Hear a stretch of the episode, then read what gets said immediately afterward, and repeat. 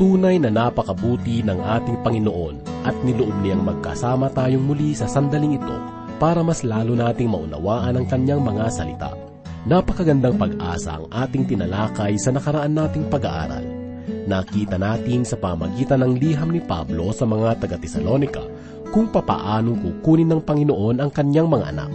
Isang dakilang pag-asa na mayroon tayong maasahan pagkatapos ng buhay na ito kung kaya't hindi tayo dapat matakot sa kamatayan na sasapit sa lahat ng tao, sapagkat ang lahat ng ito ay dadaan lamang sa ating buhay, subalit pagkatapos nito ay ang dakilang araw ng Panginoon. Minsan ay mayroong isang ina na may sakit sa puso at wala siyang inisip kundi ang kinabukasan ng kanyang mga anak at kung ano ang mangyayari sa kanya pagkatapos ng kamatayan. Marami sa atin ang nag-aalala at nag-iisip ng ganito. Bakit? sapagkat walang kapayapaan sa ating mga puso. Bakit? Sapagkat wala sa atin ang Panginoon. Ito rin ang dahilan kung bakit nais kong malaman ng maraming tao ang tungkol sa kaligtasang alay ng Panginoon upang siya man ay magkaroon ng kaligtasan at kapayapaan na nanggagaling sa ating Diyos. Ang araw na darating ay isang araw na kailangan nating asahan at ikagala, hindi sa isang panahon ng pighati at pagtangis o isang araw na katatakutan ng mga tao. Kapatid, ang panahong iyon ay panahon na ipinangako ng Panginoon sa bawat isa sa atin upang magkaroon tayo ng pag-asa sa lahat ng ating pagpapagal at upang hindi natin alalahanin ang mga minamahal natin na nanindigan para sa Diyos. Sa oras pong ito, ay muli na naman natin tunghayan ang mensahe ng Diyos na matatagpuan sa unang Tesalonika, kalimang kabanata, unang talata hanggang labing isa ito ay hatid sa atin ni Pastor Rufino de la Peret dito lamang po sa ating programang Ang Paglalakbay.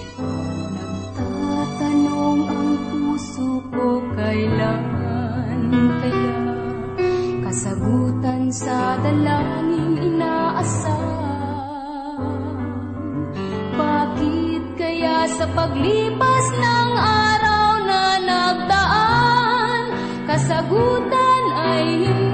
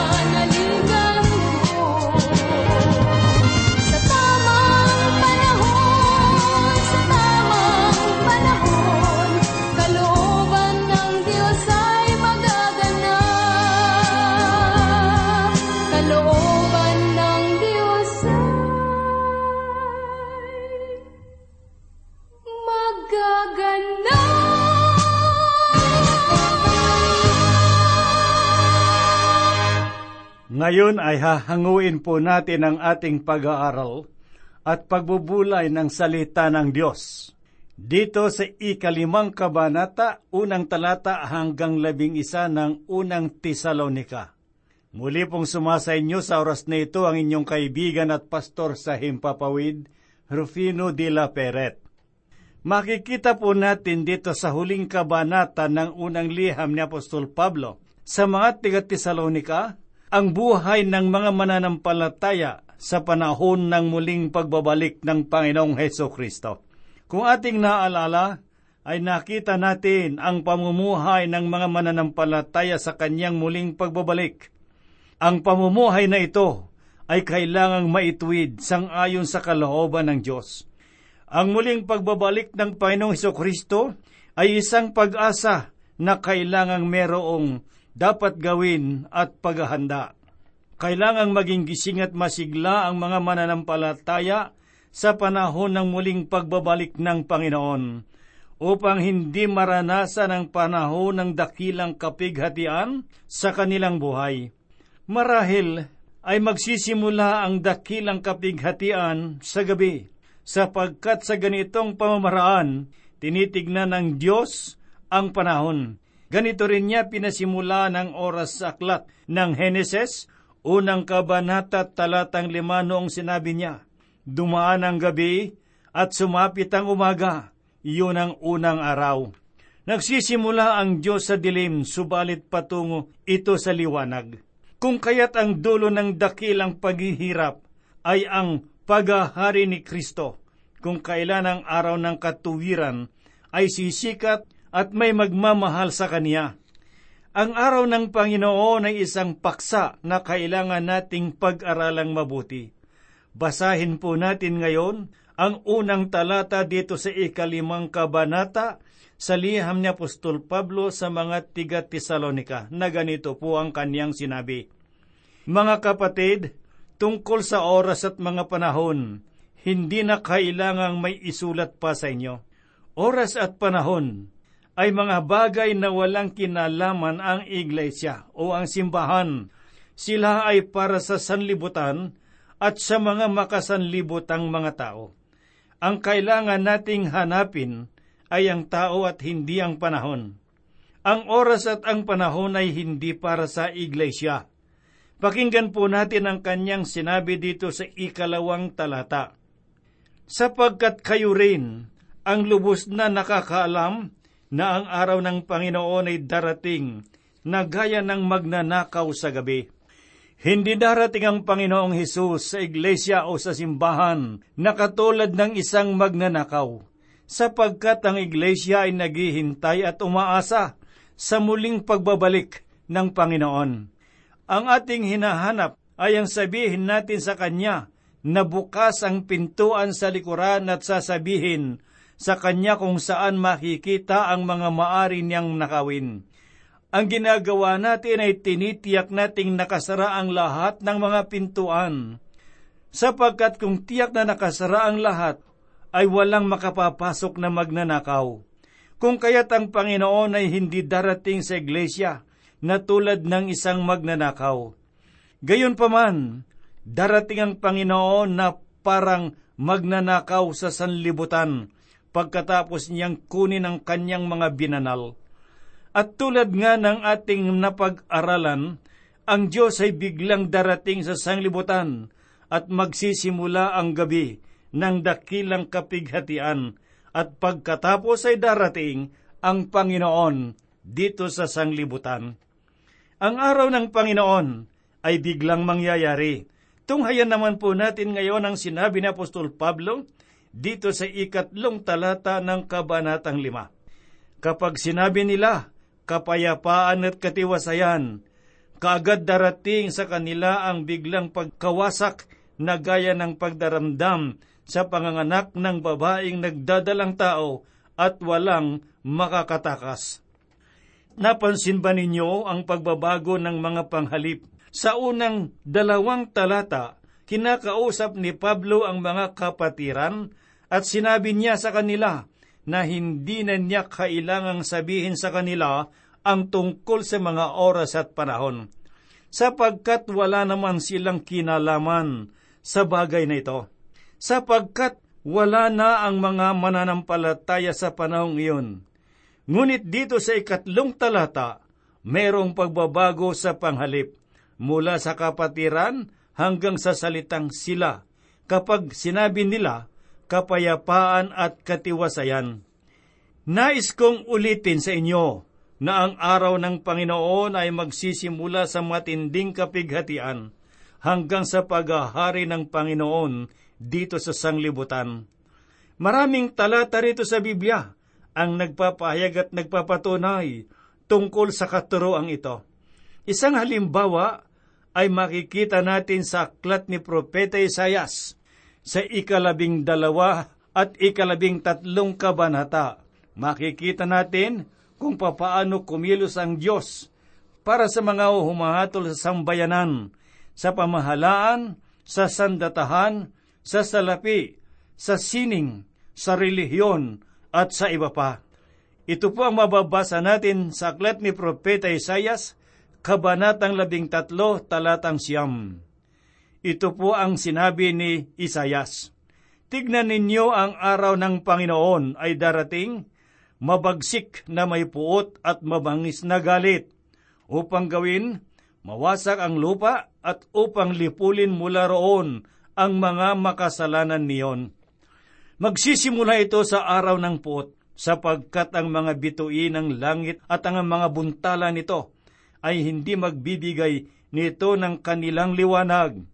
Ang araw ay magdidilim sa kanyang pagsikat at hindi ibibigay ng buwan ang kanyang liwanag.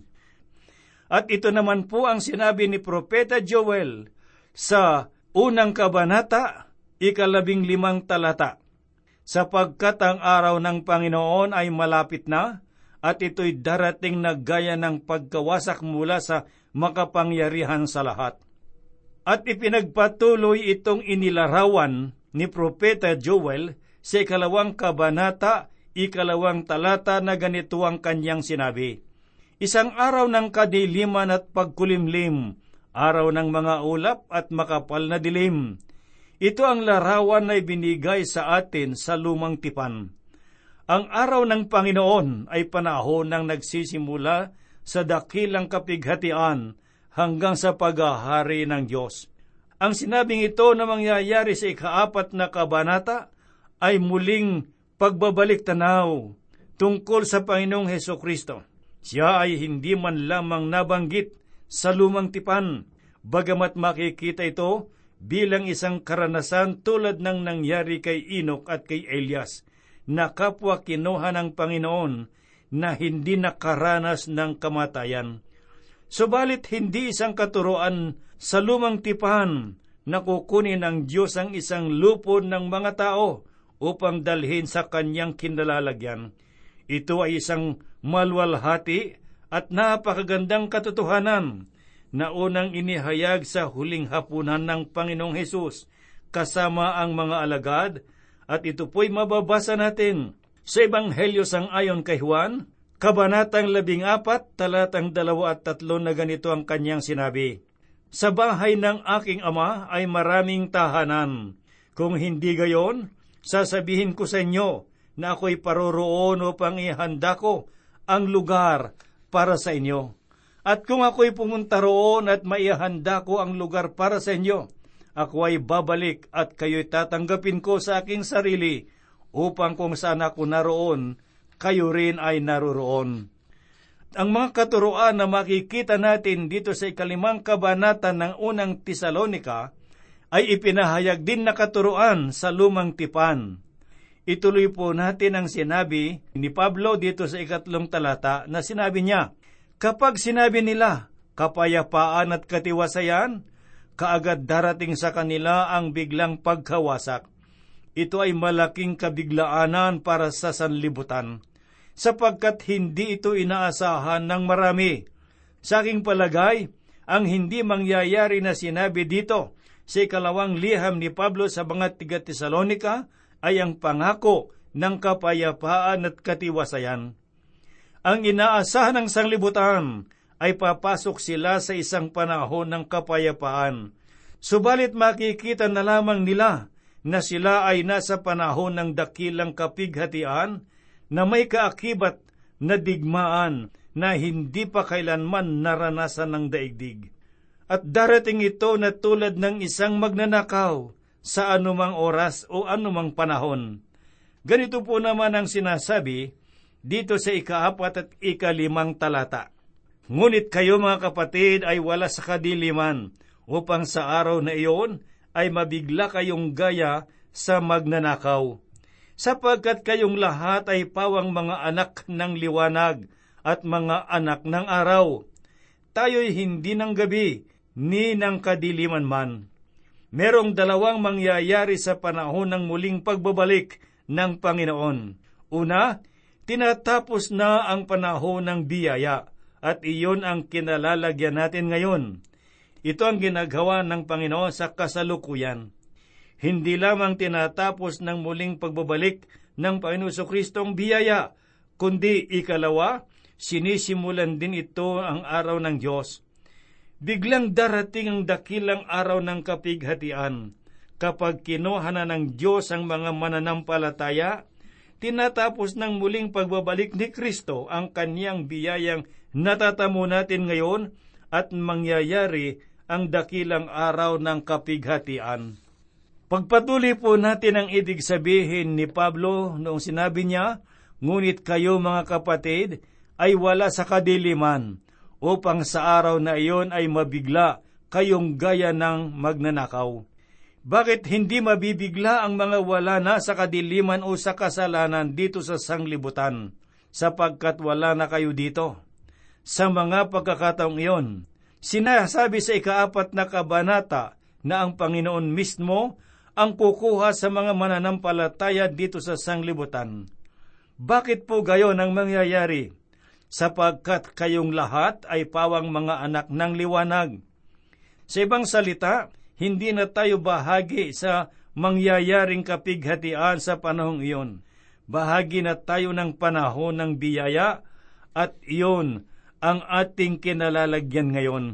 Mga kaibigan, kung hindi mo pa rin naunawaan ang mga bagay na ito na sinasabi sa banal na kasulatan, maaring nalilito ka sa iyong paniniwala.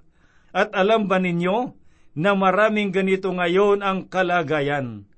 Meron pang iba na sumuko na o tumigil na sila na pag-aralan ang mga bagay nito sapagkat ayaw nilang bigyan ng sapat na panahon upang mapag-aralan at ganap na maunawaan ang katuroang ito. Sa itinakdang araw ng Panginoon ay naroon na tayong kasama ng Panginoong Diyos. Wala na tayo sa kadiliman. Hindi tayo mabibigla ng magnanakaw hindi siya isang magnanakaw upang kunin ang kanyang iglesia o ang mga mananampalataya. Hinihintay ng mga mananampalataya ang dakilang araw na iyon, kung kaya't hindi tayo dapat na mabigla. Ngayon ay tunghayan naman po natin ang sinabi ni Apostol Pablo tungkol sa mga mananampalataya dito sa ika-anim na talata.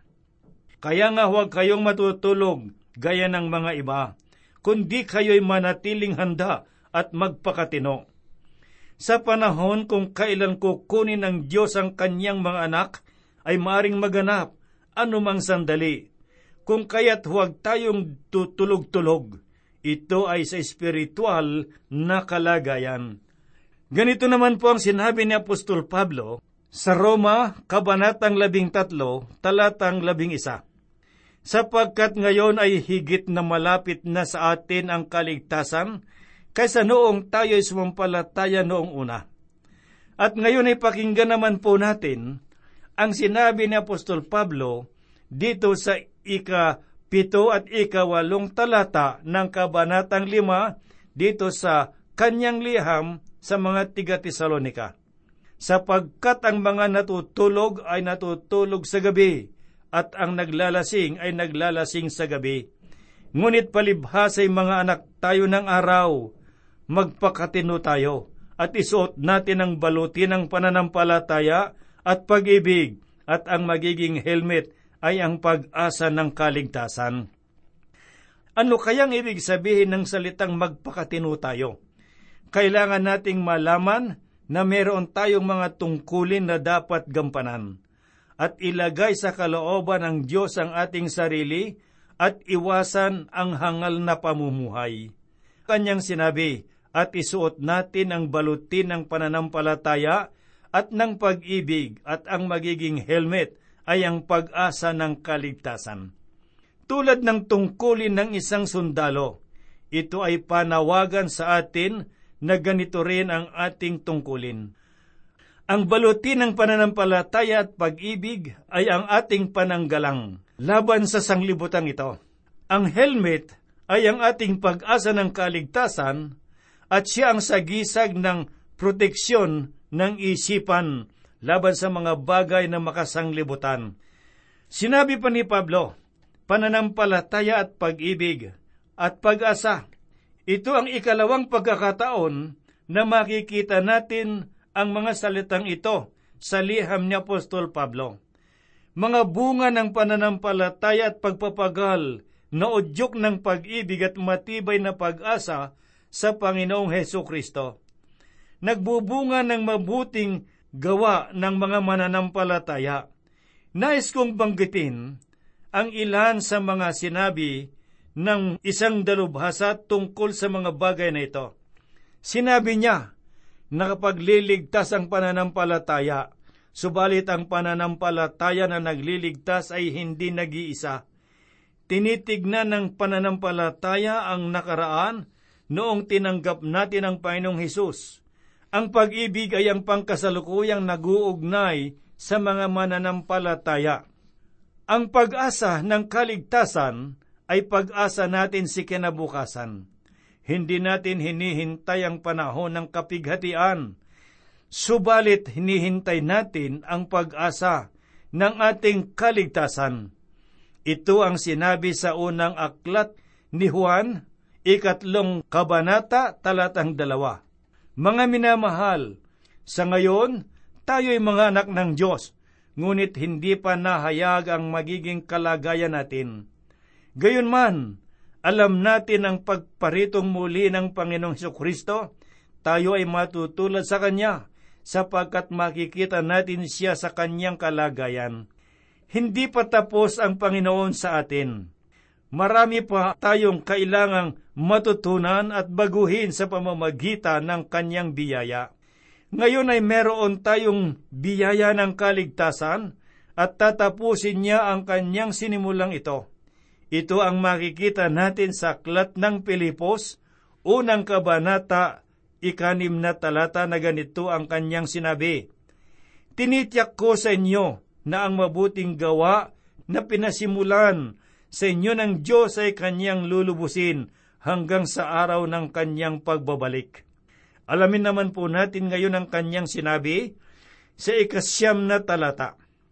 Sapagkat tayo'y hindi tinalaga ng Diyos sa galit, kundi sa pagtatamo ng kaligtasan sa pamamagitan ng ating Panginoong Heso Kristo.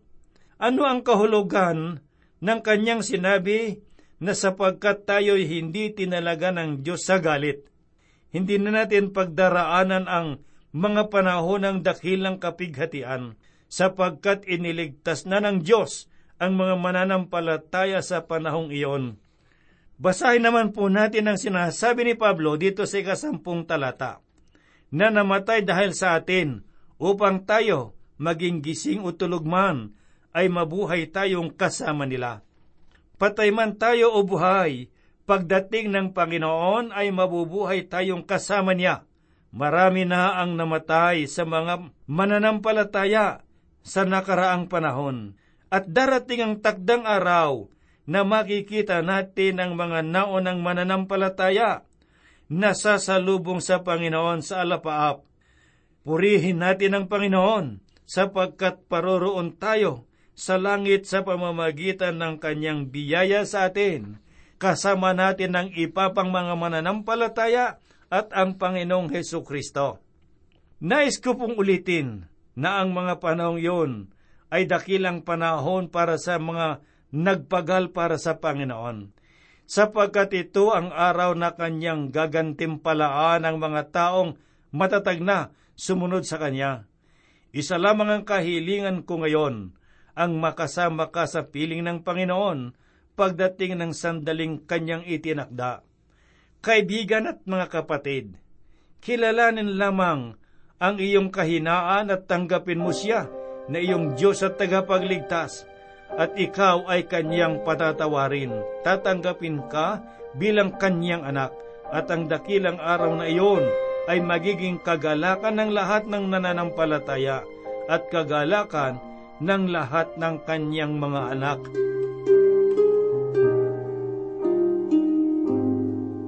Tayo po ay manalangin.